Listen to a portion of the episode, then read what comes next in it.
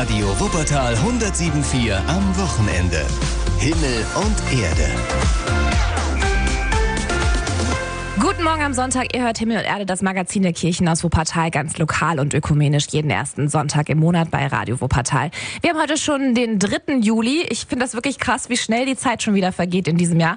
Wir schauen hier bei Himmel und Erde heute mal zurück auf den Juli im letzten Jahr. Das werden wir wahrscheinlich alle nicht vergessen, die große Flut. Und wie geht's den Menschen heute und wie sieht vor allem Fluthilfe ein Jahr danach immer noch aus? Hört ihr hier bei Himmel und Erde. Got me higher than life, you like my remedy. Touch like ecstasy. I know that I can fight the chemistry.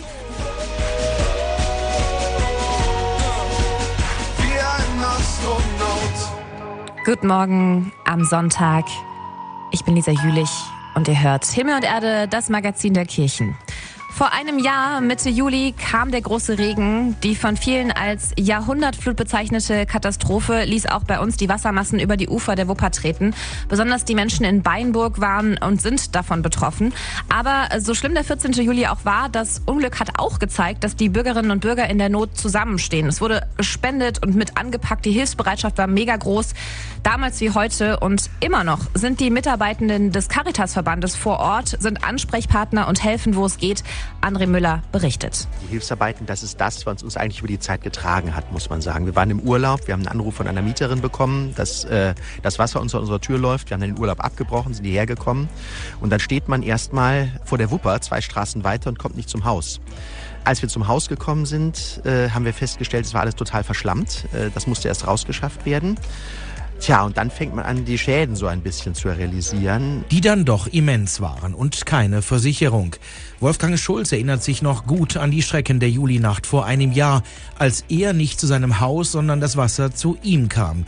Das alles ist natürlich jetzt nicht mehr so, aber noch stehen viele Arbeiten an. So schön und hübsch, wie das hier unten aussieht, umso mehr Arbeit steckt noch hinter den Wänden. Und es ist noch viel, viel, viel, was angefasst werden muss. Und da sind wir halt auch bis zum letzten Schluss sind wir da, um zu unterstützen in jeglicher Situation. Andrea Hepp von der Caritas Fluthilfe sitzt im Hilfscontainer in Bayenburg und setzt gewissenhaft das Motto des Verbandes um Not sehen und handeln.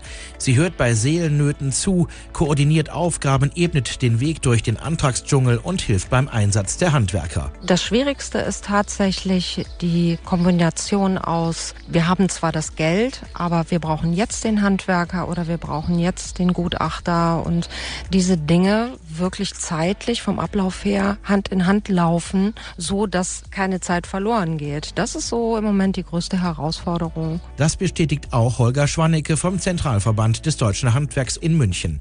Zurzeit müssten Kunden im Schnitt elf Wochen auf einen Handwerkertermin warten, auf Bauhandwerker sogar rund vier Monate.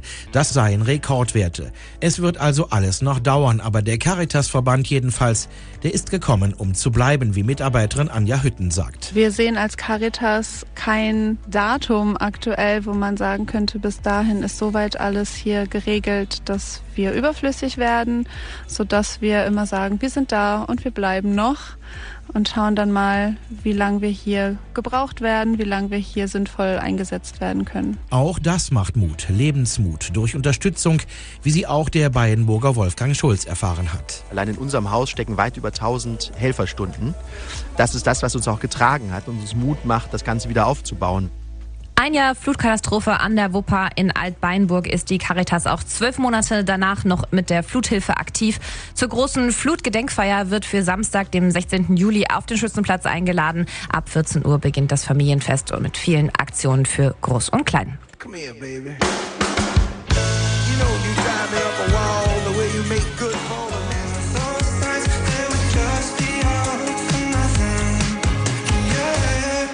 Guten Morgen am Sonntag. Ihr hört Himmel und Erde, das Kirchenmagazin.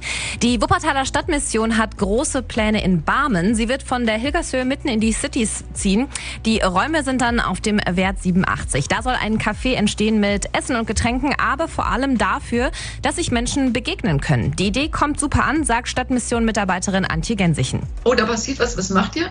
Oh, Kaffee, das ist gut, das können wir brauchen, das ist schön. Und auch immer wieder Menschen, wenn wir dann weiter erzählen und sagen, okay, das wird kein professionelles Café, das wird eins mit Ehrenamtlichen, wir können das auch gar nicht alleine machen, dafür sind wir gar nicht genug, wir brauchen Unterstützer, gibt es immer wieder Menschen, die sagen, oh ja, da mache ich gerne mit.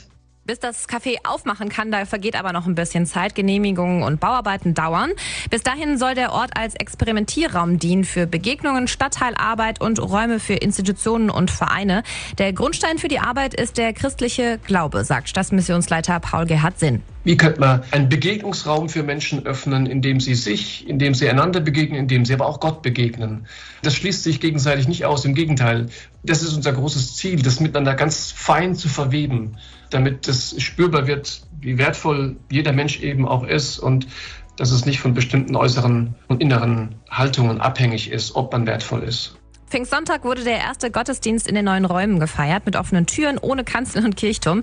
Wir wollen uns öffnen und neue Wege gehen und das hat wunderbar funktioniert, sagt Paul Gerhard Sinn. Dass während dem Gottesdienst Leute vorbeilaufen, neugierig stehen bleiben, mitbekommen, die Musik hören, die Lieder hören, dass sie sich reinsetzen während des Gottesdienstes, auch wieder aufstehen, wieder rausgehen und dass nachher beim Essen die Leute dazukommen, die vorher noch gar nicht da gewesen sind. Also dieses Offensein, dieser lebendige Austausch, das ist was Wunderbares, was wir uns so gewünscht haben und an diesem Sonntag auch gemerkt haben, so, so funktioniert es auch. Ja, die Stadtmission, die betont, wir machen auf dem Wert keine Suppenküche auf, keinen Ort nur für sozial Bedürftige. Wir richten uns an Menschen, die Sehnsucht nach Begegnungen haben, sagt Antje Gensichen. Den Bedarf an gedanklicher Unterstützung, also da kann ich mal was ausbreiten und mit jemandem mal über Sachen reden. Das ist gar nicht direkt eine Beratung, sondern einfach ein, da hört mir jemand einfach zu. Da kann ich sein, da bin ich Mensch. Und auch ein Mensch, der ein gutes Einkommen hat, hat den Bedarf, an einem guten Ort zu sein. Das neue Café wird mit Geld vom Land gefördert, aber es ist auch auf Spenden angewiesen. Es soll mindestens zehn Jahre am Wert sein. Ein entsprechender Mietvertrag wurde abgeschlossen. Und in diesen Tagen wird auch schon ein Name gesucht aus 60 Vorschlägen, die bei der Stadtmission eingegangen sind. I had a way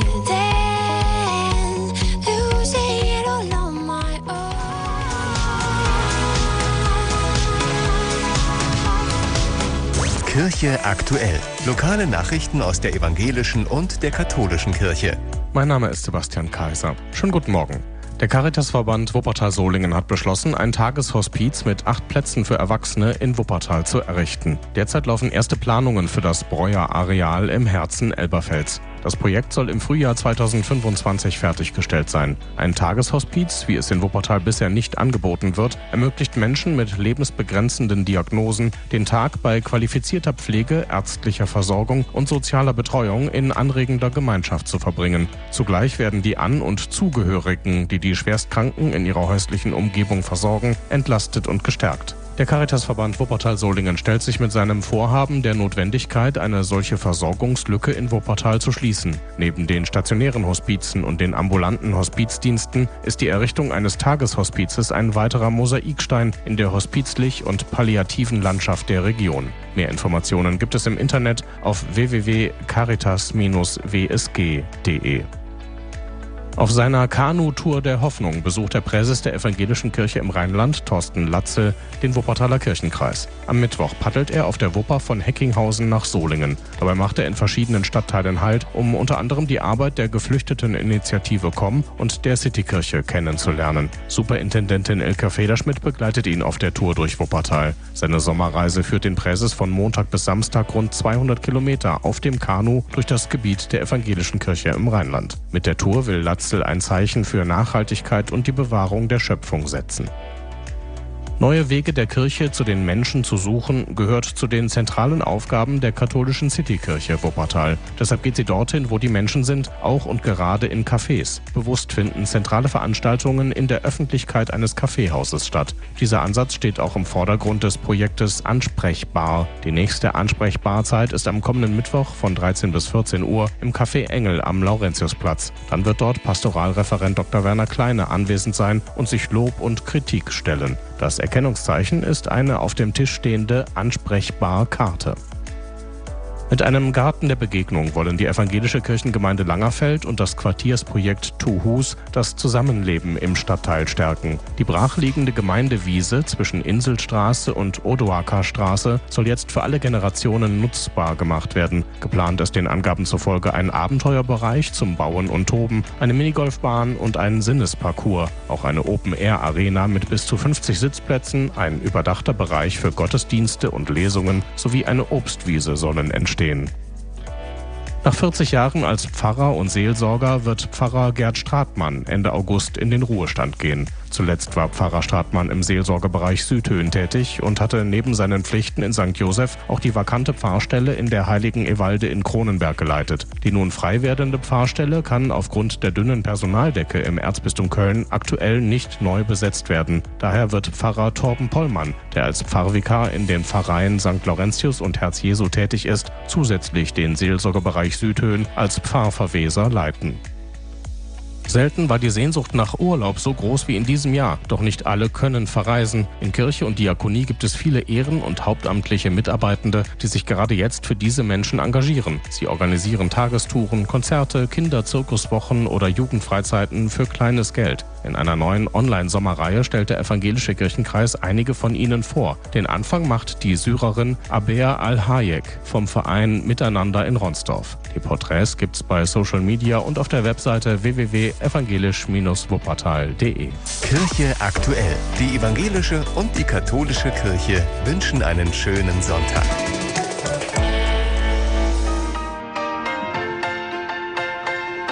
Guten Morgen am Sonntag. Ihr hört Himmel und Erde, das Kirchenmagazin, jeden äh, ersten Sonntag im Monat hier bei Radio Wuppertal.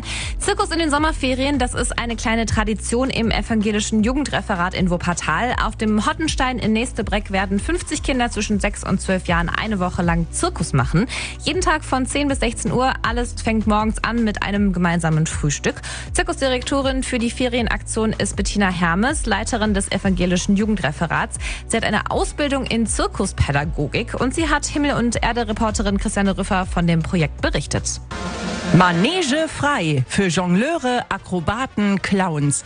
Im Zirkusferienprojekt gibt es jede Menge zum Ausprobieren. Das ist halt ein Riesenspektrum, wo ganz viele Fähigkeiten angesprochen werden, sodass auch ganz viele Kinder eine Möglichkeit haben, ihre Begabung da auch einzubringen. Jedes Kind sucht sich aus, was es in der einen Woche im Zirkus machen möchte. Das ist für Kinder total faszinierend zu erleben. Ich lerne was dazu, ich kann was, es funktioniert was und das bringe ich danach auch auf die Bühne. Alle Kinder werden in der Woche zu einer großen Zirkusfamilie, in der jeder gebraucht wird. In der Akrobatik brauchen wir genauso die Kinder, die sicher unten stehen und jemanden tragen können, genauso wie die kleinen Wendigen, die ähm, irgendwo raufkommen. Jeder hat so seine Rolle und findet seinen Platz und das, glaube ich, ist was ganz Besonderes. Und vor allem jetzt ein wichtiges Signal nach über zwei Jahren Pandemie. Im Tun einfach nicht immer zu denken und zu überlegen, ist das richtig, ist das falsch, kann das so sein oder nicht. Ich glaube, dass das für Kinder wirklich wichtig ist, auch so ein Stück Unbeschwertheit wieder zu erleben. Das Zirkusprojekt ist ein christliches Angebot in friedvoller Atmosphäre. Das lebt das Team unter sich, das zeigen die Mitarbeitenden den Kindern. Jedes Kind ist willkommen und jedes Kind ist gewollt und jedes Kind ist in irgendeiner Form ganz besonders und wunderbar gemacht und ist kein Zufallsprodukt, sondern ist wirklich eine Idee Gottes. Ich glaube, dass das ein Zuspruch ist, der für Kinder wichtig ist. Wichtig ist am Ende der Woche auch die große Aufführung. Eltern und Freunde sehen zu. Es gibt eine Show mit Licht, Nebel und Musik. Mich fasziniert ganz oft, mit welchem Stolz die Kinder auf dieser Bühne stehen und das präsentieren. Das rührt mich sehr an. Das Zirkusprojekt der Evangelischen Kirche in Wuppertal. 50 Kinder starten Mitte Juli eine tolle Ferienzeit und viele Ehrenamtliche aus dem Kirchenkreis helfen mit, damit die Kinder eine schöne und unbeschwerte Zeit haben.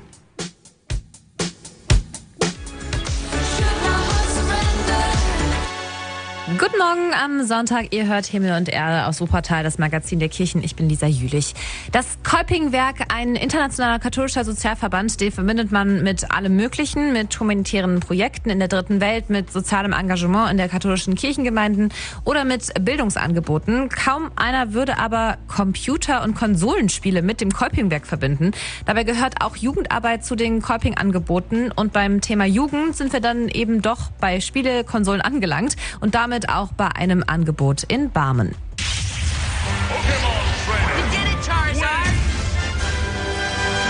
Jeden zweiten Samstag im Monat laden wir zum Videospiel-Event Kolping Grind ein, wo sich 32 Teilnehmer in dem Spiel Super Smash Ultimate für die Nintendo Switch messen können, um ja zu beweisen halt, wer der Beste an der Wupper ist. Zumindest dann bis zum nächsten Monat, wenn es dann zum nächsten Event eingeladen wird. Federico Murgia organisiert ihn, den Kolping Grind, das monatliche Kräftemessen im Spiel Super Smash Ultimate. Ultimate ist ein sogenannter Plattformfighter, wo man im 1 gegen 1 dafür sorgen muss, dass der Gegner von der Kampffläche runterfällt. Wie beim Ringen oder Boxen. Allerdings. Jeder hat vier Leben, das heißt, man muss versuchen, den Gegner viermal runterzuwerfen. Der hat zwar Möglichkeiten, wieder zurückzukommen, aber das wird mit der Länge des Spiels immer schwieriger. Und nach drei Runden steht der Sieger fest. Die Leute, die dann auf dieses Event kommen, wollen jetzt aber nicht nur das Spiel spielen, um das Spiel zu spielen, sondern tatsächlich, um besser zu werden. Und wir haben auch einige dabei, die anstreben, auch die Besten Europas in dem Spiel zu sein, weil das ist nicht nur in Deutschland so der Fall. Eigentlich in jedem Land auf der ganzen Welt wird dieses Spiel auf Turnierebene gespielt.